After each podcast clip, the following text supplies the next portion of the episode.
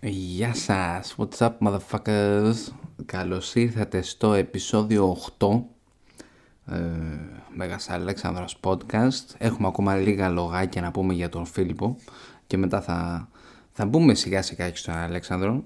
Αλλά έχουμε ακόμα, έχει κάνει πολύ σημαντικά πράγματα και όπως έχουμε πει και τόσες φορές μας βοηθάει να κατανοήσουμε καλύτερα τον Αλέξανδρο έτσι να ξέρουμε καλύτερα τι είχε γίνει μέχρι τότε. Γιατί δεν θα έχει καταφέρει αυτά που είχε καταφέρει ο Αλέξανδρος αν δεν ε, είχε κάνει αυτά που είχε κάνει ο Φίλιππος. Λοιπόν, ευχαριστώ για όλους όσους κάνουν like στο facebook, βοηθάει πάρα πολύ, αλλά αυτό που βοηθάει ακόμα περισσότερο αν μπορείτε στο iTunes να κάνετε ένα λογαριασμό αν δεν έχετε, ξέρω ότι ζητάω πολλά, και να γράψετε μια κριτική. Όποιος κερδίζει, όποιος κερδίζει, όποιος γράψει την πιο ωραία, πιο αστεία, πιο ενδιαφέρον κριτική για το podcast, θα του στείλω μια κούπα δώρο με το λογότυπο ε, του podcast. Ε, βοηθάει πάρα πολύ, ευχαριστώ. Αλλά επίσης, αν κάποιος θέλει να βοηθήσει οικονομικά ε, το podcast, μπορεί να το κάνει μέσω Patreon ή μέσω PayPal. Ε, γιατί κοστίζει λίγο η μαλακία, να πούμε η μαλακία, εντάξει. Κοστίζει λίγο αυτό το μπουρδέλο. Το μπουρδέλο. Δεν είναι μπουρδέλο, όχι. Ε, το εκτιμώ, ευχαριστώ πάρα πολύ και που με ακούτε βοηθάει πάρα πολύ, γιατί μαθαίνω κι εγώ ο ίδιος. Ε, σας ευχαριστώ, ελπίζω να σας αρέσει το επεισόδιο, τα λέμε. Είχαμε μείνει στις κατακτήσεις του Φίλιππου στη Θράκη. Όσο ήταν ο Φίλιππος στη Θράκη, είχε στείλει τον Παρμενίωνα Αντίπατρο και Ευρύλοχο ως πρέσβης της Μακεδονίας με σκοπό να επικυρώσουν την ειρήνη μεταξύ Μακεδονίας και Αθήνας. Ο Δημοσθένης προτείνει να συζητήσουν οι Αθηναίοι μεταξύ τους πριν έρθουν οι απεσταλμένοι του Βασιλιά, πράγμα που έγινε. Την ημέρα πριν έλθουν, μίλησαν για τους όρους του Βασιλιά και ενώ βρισκόταν στην Αθήνα οι απεσταλμένοι, την αμέσως επόμενη ημέρα θα ψήφιζαν αν θα συμφωνούσαν ή όχι. Τους πίεζε ο χρόνος, καθώς τα μεγάλα Διονύσια θα έπαιρναν μέρος σε λίγες μέρες και δεν θα μπορούσαν να κάνουν καμία ενέργεια, καθώς απαγορεύεται οποιαδήποτε μη θρησκευτική δραστηριότητα κατά τη διάρκεια της γιορτής. Τα μεγάλα Διονύσια είναι μια πενθήμερη εορτή, γινόταν στην Αθήνα και θεσμοθετήθηκε από τον Πισίστρατο κάπου ανάμεσα 561 με 528. Ταυτίζεται με την διεξαγωγή θεατρικών αγώνων εδώ είναι οι διάσημοι αγώνες που ο Ευρυπίδης βγήκε τελευταίος με τη Μύδια, που είναι το πιο γνωστό του έργο στη σημερινή εποχή, αλλά τέλος πάντων. Ε, πάμε λίγο παραπέρα. Την επόμενη μέρα, τη μέρα πριν έρθουν οι Μακεδόνε πρέσβει, το ευρύ κοινό των Αθηναίων θα έμαθαν για τις απαιτήσεις του Φίλιππου. Είναι τώρα που τους ανακοινώνεται ότι η Αμφίπολη, Ποτίδεα και άλλο ανήκει στο βασιλιά. Με τη φωκίδα τελείωσε το πράγμα, δεν τους αφορά πλέον ο Φίλιππος θα αναλάμβει, θα αναλάμβει όλες τις επικοινωνίες μεταξύ τους, γενικώς θα υπήρχε μια ιδιαίτερα φορτισμένη ατμόσφαιρα, οι Μακεδόνες τους κόβουν τα φτερά έτσι, εκεί που λίγο πάνε να διευρύνουν την αθηναϊκή ισχύ, ο Φίλιππος τους σταματά. Από το Θεό που μπω, που έχει καταγράψει τον λόγο του Φιλοκράτη, βλέπουμε ότι τους λέει ότι έχουν πολλούς εχθρούς, δεν είναι σε θέση να διαπραγματευτούν τους όρους του Φίλιππου, το μόνο που τους μένει να κάνουν είναι να συμφιλειωθούν με τους όρους και να συμμαχίσουν με τον Φίλιππο. Θέμα χρόνου είναι να τον προλάβει καμιά Σπάρτη, καμιά Θήβα που τον θέλουν, που θέλουν τόσο πολύ τη φιλία του. Οι εκπρόσωποι της ε, δεύτερης Αθηναϊκής Συμμαχίας προτείνουν να περιμένουν μέχρι να επιστρέψει η δεύτερη Αθηναϊκή Πρεσβεία που είχαν στείλει στις άλλες ελληνικές πόλεις με την απέτηση να στείλει κάθε πόλη από ένα πρέσβη για να κανονίσουν τι θα κάνουν πόλεμο ή ειρήνη με τον Φίλιππο ο Δημοσθένης απαντά ότι δεν πρέπει να περιμένουν τίποτα από τις άλλες πόλεις. Ε, οι ίδιοι οι εκπρόσωποι έθεσαν και το θέμα της κοινή ειρήνης. Δηλαδή μια συμφωνημένη ειρήνη όχι μόνο μεταξύ Αθήνας και Μακεδονίας, αλλά και οι σύμμαχοι της Αθήνας με τους συμμάχους της Μακεδονίας. Αναφέρθηκε ότι θα χρειαστούν μια μεταβατική περίοδο που θα μπορούσε να συμμαχίσει κάποια πόλη με την Αθήνα πριν μπουν στην τελική, πριν μπουν στην τελική λίστα που θεωρούν συμμάχους, Οπότε ίσως υπάρχει ακόμα σωτηρία για την Άλλο και την Φωκίδα. Αν έκαναν συμμαχία με την Αθήνα δεν θα μπορούσε να τους επιτεθεί ο Φίλιππος.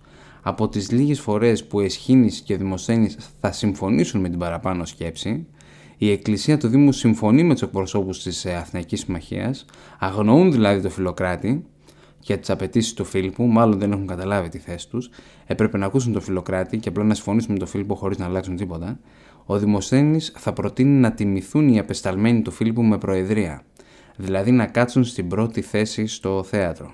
Ο Εσχήνης τον δουλεύει γι' αυτό, τον χαρακτηρίζει και δουλοπρεπή. Την επόμενη μέρα, 16 Απριλίου σύμφωνα με το δικό μας ημερολόγιο φυσικά, κλήθηκε ο Αντίπατρος και τον ρωτάνε τι άποψη έχει για αυτή την κοινή ειρήνη. Ε, ο Αντίπατρος θα νόμιζε ότι αστείευονται, τους λέει παιδιά αν ζητήσετε τέτοιο πράγμα από τον Φίλιππο πάμε σίγουρα για πόλεμο. Εδώ είναι που ο Εύβουλος, ε, ο Εσχήνης και ο Κυφισοφών καταλαβαίνουν ότι δεν έχουν άλλη επιλογή, πρέπει να πάρουν ό,τι λέει ο Φίλιππος και απλά να το αποδεχτούν. Ε, ένας από αυτούς που διαφωνούσε, λεγόταν Αριστοφών, έχει διατορηθεί ο λόγος από τον Θεόποπο και λέει παιδιά είμαστε μεγάλες κότες που παρετόμαστε από την Αμφίπολη απλά επειδή φοβόμαστε τους Μακεδόνες. Για να επικυρώσουν την συμφωνία, την ίδια στιγμή που ο Φίλιππος επιτίθεται στον Κερσοβλέπτη, ο Κερσοβλέπτης ζητά να γίνει μέλος της Αθηναϊκής Συμμαχίας και απορρίπτεται από το Δημοσθένη. Σαν να του λέει εντάξει φίλε είσαι φίλος, όχι σύμμαχος. Πολύ σκληρός ο Δημοσθένης. Γιατί ρε φίλε είσαι τόσο σκληρός. Ε, τελικά ορκίζονται οι Αθηναίοι για ειρήνη και συμμαχία με τους Μακεδόνες μπροστά στους αποσταλμένους του Φίλιππο και τώρα πρέπει να αρκιστούν οι Αθηναίοι πρέσβεις μπροστά στο Φίλιππο έτσι για να, για να έρθει να δέσει το πράγμα. Ο Φίλιππος έχει δώσει διαταγή στους δικούς του αποσταλμένους να πάνε στη Θήβα για να καθησυχάσουν τους Θηβαίους ότι εμείς είμαστε ακόμα φίλοι. Η, Φι... η Θήβα έχει τα δικά της προβλήματα. Έχουν αρχίσει κάποιες εσωτερικές επιθέσεις μέσα στο κοινό των βιωτών από κάποιες πόλεις που θέλουν να αποχωρήσουν από το κοινό. Ένα μικρό fun fact. Ο Απρίλης, ή καλύτερα κάποιες μέρες του Απρίλη, στο Αττικό ημερολόγιο λεγόταν Μουνιχιόν και στις 4 του Μουνιχιώνα, σήμερα θα λέγαμε 29 Απριλίου, η δεύτερη Αθηναϊκή πρεσβεία αποχώρησε από την Αθήνα για να πάει στην Πέλα. Ο Φίλιππος ήταν ακόμα στη Θράκη και ήταν ενήμεροι Αθηναίοι οπότε δεν βιάστηκαν και έφτασαν στην Πέλα μετά από 23 μέρες. Ο Φίλιππος μετά από πόσες μέρες λέτε να ήρθε; Ήρθε μετά από ακόμα 27 μέρες. Φαντάζομαι να είσαι 27 μέρες. Ε, όσοι είπαν 27 μέρες, μπράβο να πείτε μπράβο σε είναι αυτός. Φαντάζομαι όμως ξενέρα έτσι, πας με το πάσο σου επίτηδες, δεν θες να δείξεις ότι είσαι απελπισμένος και ότι πας που πας να δεις παίρνει δυο φορές το χρόνο του. Οι Αθηναίοι προφανώς έχουν ξενερώσει. Ο Δημοσθένης από τον λόγο του περί, παρα, περί, περί, περί παραπρεσβείας βλέπουμε ότι προτείνει να πάνε στο Φίλιππο, θα πάνε στη Θράκη και θα ρωτάνε όποιον βρουν μπροστά τους: Έχετε δει κανένα Μακεδόνο εδώ κοντά να του λείπει ένα μάτι. Θα έχει μαζί του και κάτι πολιορκητές μηχανές. Not the best idea, obviously, δεν έχουν ιδέα που μπορεί να βρίσκεται. Ε, αλλά τουλάχιστον όμως δεν ήταν μόνοι τους. Υπήρχαν πρεσβείες από διάφορα μέρη της Ελλάδος, Σπάρτη, Θεσσαλία, Θήβα, Φωκίδα. Όλοι κάτι θέλουν από τον Μακεδόνα βασιλιά, κυρίως όμως πώς σκόπευε να προχωρήσει στο θέμα του ιερού πολέμου. Εδώ σας θυμίζω είναι στο θρόνο για μόνο 13 χρόνια, έτσι, που ήταν η Μακεδονία και που έφτασε. Όλα αυτά χάρη στο Φίλιππο. Όταν έφτασε ο Φίλιππος, χαιρέτησε τους πρέσβεις και ο Δημοσθένης, που δεν συμπεριφέρεται όπως παλιότερα, που σας θυμίζω δεν μπορούσε να μιλήσει στην παρουσία του Βασιλιά, εδώ τον ρωτά κατευθείαν με το που τον βλέπει. Το πρώτο ερώτημα. Τι θα κάνουμε τους Αθηναίους εχμαλώτου από την Όλυνθο; Έχει μαζί του ένα αργυρό τάλαντο που το κρατάει επιδεικτικά μπροστά στο Φίλιππο και του λέει πως αυτό εδώ είναι, αυτό εδώ το κρατάω, δεν με βλέπετε. Ε, αυτό εδώ είναι για να πληρώσω την ελευθερία των εχμαλώτων. Ο Φίλιππος του λέει Λάρωσε, δικέ μου, ήρθαμε να μιλήσουμε για τον ιερό πόλεμο. Μην τα κάνουμε πουτάνα. Λάρωσα, λάρωσα. Ε, τελικά του υπόσχεται ότι θα τους ελευθερώσει μετά τα Παναθήναια. Και λέει ο Δημοσύνη τώρα σε έπιασα πουλάκι μου. Ακόμα μία φορά δείχνει τις πραγματικές του προθέσεις. Είχε υποσχεθεί ότι αν τα έβρισκαν Αθήνα και Μακεδονία θα τους ελευθέρωνε. Τώρα το αλλάζει. Δίνει δηλαδή δίνει λόγους να έχει να λέει ο Δημοσθένης. Πρώτα μίλησαν οι Θηβαίοι και οι Θεσσαλοί, τους ζητάνε να τερματίσει τον Ιερό Πόλεμο και να τιμωρήσει τους Φωκείς όσο πιο σκληρά μπορούσε. Έπειτα, οι Φωκείς τους ζήτησαν να μην καταστρέψει την πόλη τους. Μετά έχει σειρά η Αθήνα, που δεν μπορούν να τα βρουν μεταξύ τους, έχουν διαφορετικούς στόχους. Ο Εσχήνης θέλει να μην τα βρουν οι Θηβαίοι με τον Φίλιππο και ο Δημοσθένης θέλει απλά να αποφύγει τους Θηβαίους και να μην ασχοληθούν καθόλου μαζί τους. Δεν θέλει να τους ξενερώσει σε περίπτωση που συμμαχήσουν και επιταθούν μαζί ενάντια στον Φίλιππο. Ο Δημοσθένης που μίλησε πρώτος δεν ξέρουμε τι είπε ακριβώς, αλλά ξέρουμε ότι έκανε αρκετούς να γελάσουν όταν είπε ότι δεν θα επενέσει τον Φίλιππο ως έξοχο πότη, αφού αυτός είναι ένας έπαινος κατάλληλος για σφουγγάρι.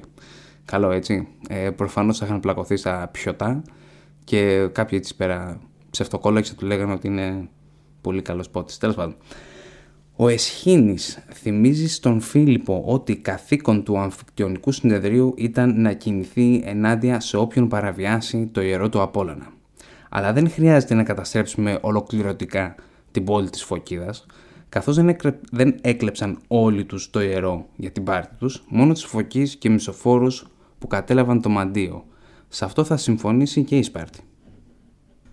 Το ότι η Σπάρτη βρίσκεται στην Πέλα έχει να κάνει με την επιρροή που είχε η Θήβα στην Πελοπόννησο, η οποία έχει αρχίσει να εξαπλώνεται και αυτό δεν αρέσει καθόλου στους Σπαρτιάτες.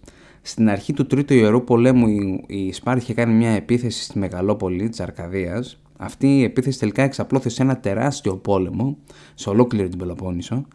Η Θήβα θέλει να συμμαχίσει με τον Φίλιππο και να έχει ακόμα και κάποια επιρροή στην κεντρική Ελλάδα. Ο Φίλιππος δεν το θέλει αυτό. Το δικό του σχέδιο είναι να συμμαχίσει με τη Σπάρτη, Αθήνα, Θεσσαλία και Φωκίδα και να τερματίσει την κυριαρχία της Θήβας. Ο Εσχήνης ακόμα λέει ότι όποιες πόλεις θέλουν να φύγουν από το κοινό των βιωτών πρέπει να έχουν την ελευθερία να το κάνουν. Αν οι Θηβαίοι δεν γουστάρουν, κάποιος πρέπει να τους το πει με τη βία. Ο Φίλιππος, σαν οικοδεσπότης, ήταν όλα τα λεφτά. Πολύ καλός και εγωιτευτικός σε όλους. Συγκεκριμένα στους Αθηναίους, ίσως λιγάκι παραπάνω, σε τέτοιο βαθμό που, θα κατηγορείται, που κατηγορείται από τον Δημοσθένη ότι τους δωροδόκησε. Μαλακία του Δημοσθένη, περίπου, θέλει απλά να θίξει την υπόλοιψη του, του Φίλιππου. Τα δώρα ήταν μέρος του πρωτοκόλου, it's just I went, και εσύ αμέσω στο χωριό μου ακροατή και κάτσουμε για καφέ δεν πρέπει να σε κεράσω. Άλλο να σε κεράσω επειδή γουστάρω την παρέα σου και άλλο να σε κεράσω για να σε πάρω με το μέρος μου. Εντάξει, εκεί ίσως έχει ένα δίκιο Δημοσθένης. Ειδικά όταν είδε ότι οι Αθηναίοι δέχονται περισσότερο αγάπη από τους υπόλοιπους. Επίσης, λέγεται ότι ο Φίλιππος ζήτησε τη συνεργασία των Αθηναίων ώστε να εκστρατεύσει ενάντια των Φωκαίων. Σαν να τους δείχνει ότι δεν είναι αναγκαίο να συμμαχίσει Θήβα και Μακεδονία και κόψει τις μαλακίες περί σκληρής τιμωρίας των Φωκαίων πολιτών. Σύντομα θα βγάλουμε μαζί την απόφαση. αφού μαζί την απόφαση τι θα κάνουμε, πώς θα τους ε, μεταχειριστούμε. Αφού ολοκληρωθεί η ακρόαση, οι Αθηναίοι περίμεναν ότι ο Φίλιππος θα ορκιστεί μπροστά τους. Κάθε φορά που ανέφεραν ότι πρέπει να ορκιστεί, συγγνώμη, απάνταγε ότι συμφωνεί με τη συνθήκη που ψήφισαν οι Αθηναίοι και οι σύμμαχοί τους. Ε, ναι ρε φίλε, συμφωνείς, αλλά θέλουμε ακόμα να ορκιστείς. Ο Φίλιππος φεύγει για την άλλο, οι Αθηναίοι τον ακολουθούν και τελικά υποκύπτει και ορκίζεται στις σφαίρες της Θεσσαλίας. 220 χιλιόμετρα τον κυνηγάγαν δηλαδή. Ε, και ορκίστηκε κοντά σε ένα πανδοχείο, ενώ υπήρχε ένας ε, ναός των Διοσκούρων κοντά. Αυτό τους ενόχλησε, όπως ενοχλείται και η γυναίκα όταν της λες, η γυναίκα ή ο άντρας όταν, λες, όταν σου λένε ρε αγάπη μου δεν βγαίνουμε ποτέ και εσύ την πας για σουβλάκια. Ο Φίλιππος έδειξε ότι δεν δίνει πολύ σημασία σε συνθήκη όταν τελικά ορκίστηκε δεν αναφέρθηκε καθόλου στους συμμάχους του και είπε ρητά ότι εξαιρούνται Φωκίδα και άλλο ε, και κάπως έτσι οριστικοποιείται η Φιλοκράτιος Ειρήνη το 346. Η άλλος τελικά θα πέσει στα χέρια του Φίλιππου και την παραδίδει στους Φαρσαλίους που έχουν αντικαταστήσει τη Λάρισα ως η αγαπημένη πόλη τους στη Θεσσαλία. Μέχρι να φτάσουν οι Αθηναίοι πρέσβοι στην Αθήνα, ο Φίλιππος είναι ήδη στις Θερμοπύλες. Παλιότερα όποτε γύριζαν πρέσβεις από αποστολές δεχόταν ευχαριστήριες εκφράσεις από τη Βουλή. Ε, αυτό στην προκειμένη περίπτωση δεν έγινε. Μάλλον δεν πιστεύουν ακόμα σε αυτή την ειρήνη. Ποιος ξέρει. Πάντως κάτι λέει αυτή η κίνηση. Έτσι. Ε, μετά από τρεις μέρες που συναντήθηκαν να μιλήσουν οι Αθηναίοι ξανά, διαβάστηκε από Εσχήν και Φιλοκράτη ένα γράμμα του Φίλιππου που μιλούσε για τη φιλία μεταξύ Αθήνας και Μακεδονίας και την επιθυμία του για ειρήνη και συμμαχία. Οι Αθηναίοι πίστηκαν, πίστηκαν και έταξαν ότι η συμμαχία θα κρατήσει μέχρι και τους απογόνους του. Επίσης έβγαλαν απόφαση ότι δεν θα την πληρώσουν όλοι οι φωκείς για ένα-δυο μαλάκες. Αυτοί που έχουν την ευθύνη οφείλουν να παραδώσουν τους δελφούς στους αμφικτίονε και αυτοί, σαν Αθηναίοι, οφείλουν να τα βάλουν με όποιον αντισταθεί σε αυτό. Και τέλος αποφασίζουν ότι θα στείλουν μια τρίτη πρεσβεία με την ίδια ομάδα. Ο Δημοσένη αρνήθηκε να πάει, με αποτέλεσμα ο Ισχύνης επίσης να αρνείται την αποστολή. Ο Δημοσένη λογικά θέλει να μείνει Αθήνα να επηρεάσει κι άλλο την κοινή γνώμη και ο Εσχήνης για να τσεκάρει μήπως τα γαμίσει όλο ο Δημοσένη. Την επόμενη μέρα ξεκίνησε η πρεσβεία για την Μπέλα. Ταυτόχρονα στέλνουν αγγελιοφόρο στην Μπέλα για να τους ενημερώσει πώς έρχονται. Ο Φίλιππος όμως, όπως είπαμε, είναι στις Θερμοπύλες. Οπότε γύρισε ο αγγελιοφόρος και λέει μαλάκι άκυρο. Ο βασιλιάς λείπει. Ο Φίλιππος έμαθε για τις αποφάσεις της Αθήνας και τους στέλνει επιστολή ζητώντας στρατό εναντίον των Φωκαίων. Οι Σπαρτιάτες έχουν ήδη στείλει μια δύναμη στο Φίλιππο, μάλλον θέλει να δει πόσο committed είναι οι Αθηναίοι στη συμμαχία. Το αίτημα του Φίλιππου συζητήθηκε στην εκκλησία του Δήμου. Ο Δημοσένης και η Γήσυπος είπαν να μην στείλουν βοήθεια. Ο Δημοσένης μάλιστα μας λέει ότι από τη στιγμή που δεν έχει, επιτρέψει, δεν έχει επιστρέψει τους εχμαλώτους από την Όλυνθο, να είναι σίγουρο ότι θα κρατήσει και τον στρατό εκεί ως ομήρους. Αυτό το τελευταίο ήταν αρκετό για να πιστούν οι Αθηναίοι να μην στείλουν βοήθεια. Στο εντωμεταξύ, οι πρέσβεις που ξεκίνησαν για πέλα έχουν κάνει μια στάση στη Χαλκίδα. Θα έχουν μάθει ότι ο Φίλιππος δεν είναι εκεί και όσοι έχουν ακούσει ότι η Εκκλησία του Δήμου αποφάσισε να μην στείλει βοήθεια στο Φίλιππο, οπότε λογικό είναι να μην θέλουν να είναι στην παρουσία του Βασιλιά όσο μαθαίνει αυτά τα νέα. Ξέρουμε ότι ο Φίλιππος πέρασε τις Θερμοπύλες και άφησε τον Φάλακο και τους μισοφόρου του να φύγουν. Και κάπως έτσι τερμάτισε ο αυτοδιορισμένος σωτήρας του Απόλλωνα όπως λέει και ο Worthington τον τρίτο ιερό πόλεμο. Απελευθερώνει τους Δελφούς και αποκτά δύο ακόμα ψήφους στο αμφικτιονικό συνέδριο. Έξι δηλαδή ψήφους στο σύνολο, αν δεν κάνω λάθος, είχε και δύο νομίζω πριν. Ε, όχι τέσσερις, τέσσερις και δύο έξι. Ε, τώρα ε, ήταν 12 τα μέλη στο σύνολο, οπότε τώρα στην ουσία το αμφικτιονικό συνέδριο είναι ο Φίλιππος. Έτσι είναι το μισό συνέδριο, όλο το μισό, είναι ο Φίλιππος. Ε, το τέλος του Φάλεκου δεν είναι για τα παραμύθια. Εξορίζεται από τη Φωκίδα και γίνεται αρχηγός μιας ομάδας μισθοφόρων και προσλαμβάνεται από τους πατριώτες μου τους συγκεκριμένα την Γνωσό και όταν τους δόθηκε εντολή όταν του δόθηκε εντολή να καταλάβει τη Λιτό, η Λιτό ζητάει βοήθεια από τη Σπάρτη.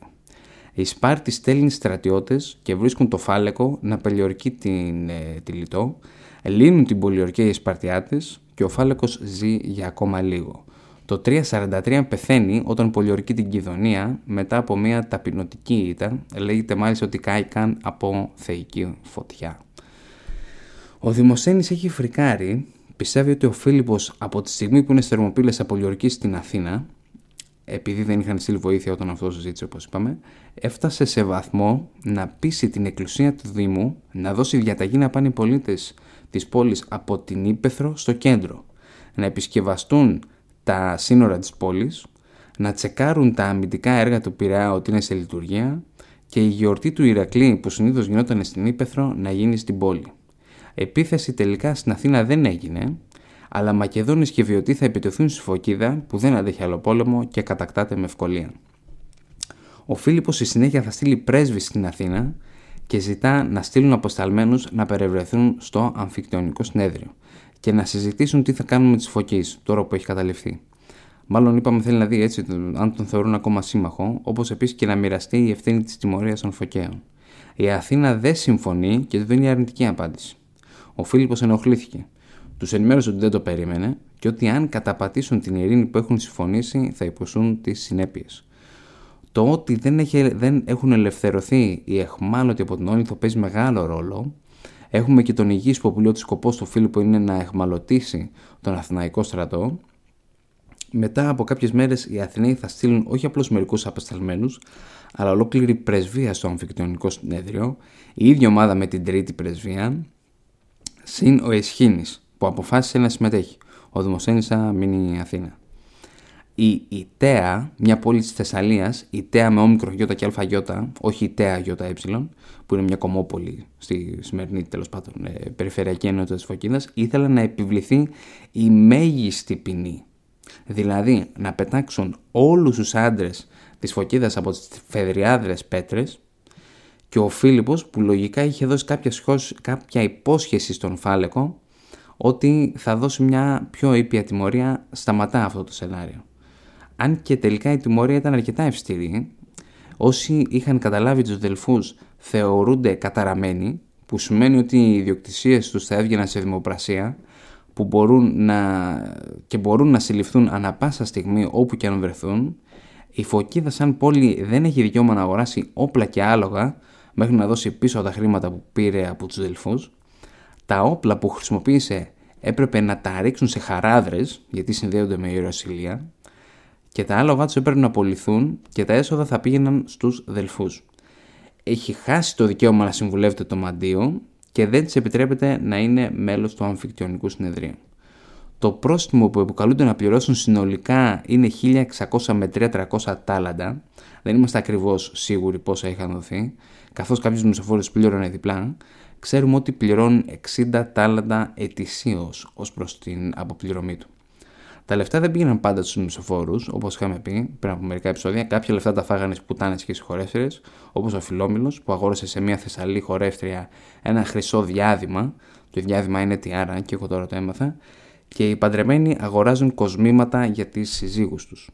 Το πιο σημαντικό που γίνεται, εγκαθίσατε μακεδονική φρουρά σε διάφορα σημεία της πόλης, με την δικαιολογία ότι θα προσέχει μήπως η Θήβα κακομεταχειριστεί τους κατοίκους της Φωκίδας στην πραγματικότητα επιτρέπει στον Φίλιππο να έχει στρατό στην κεντρική Ελλάδα.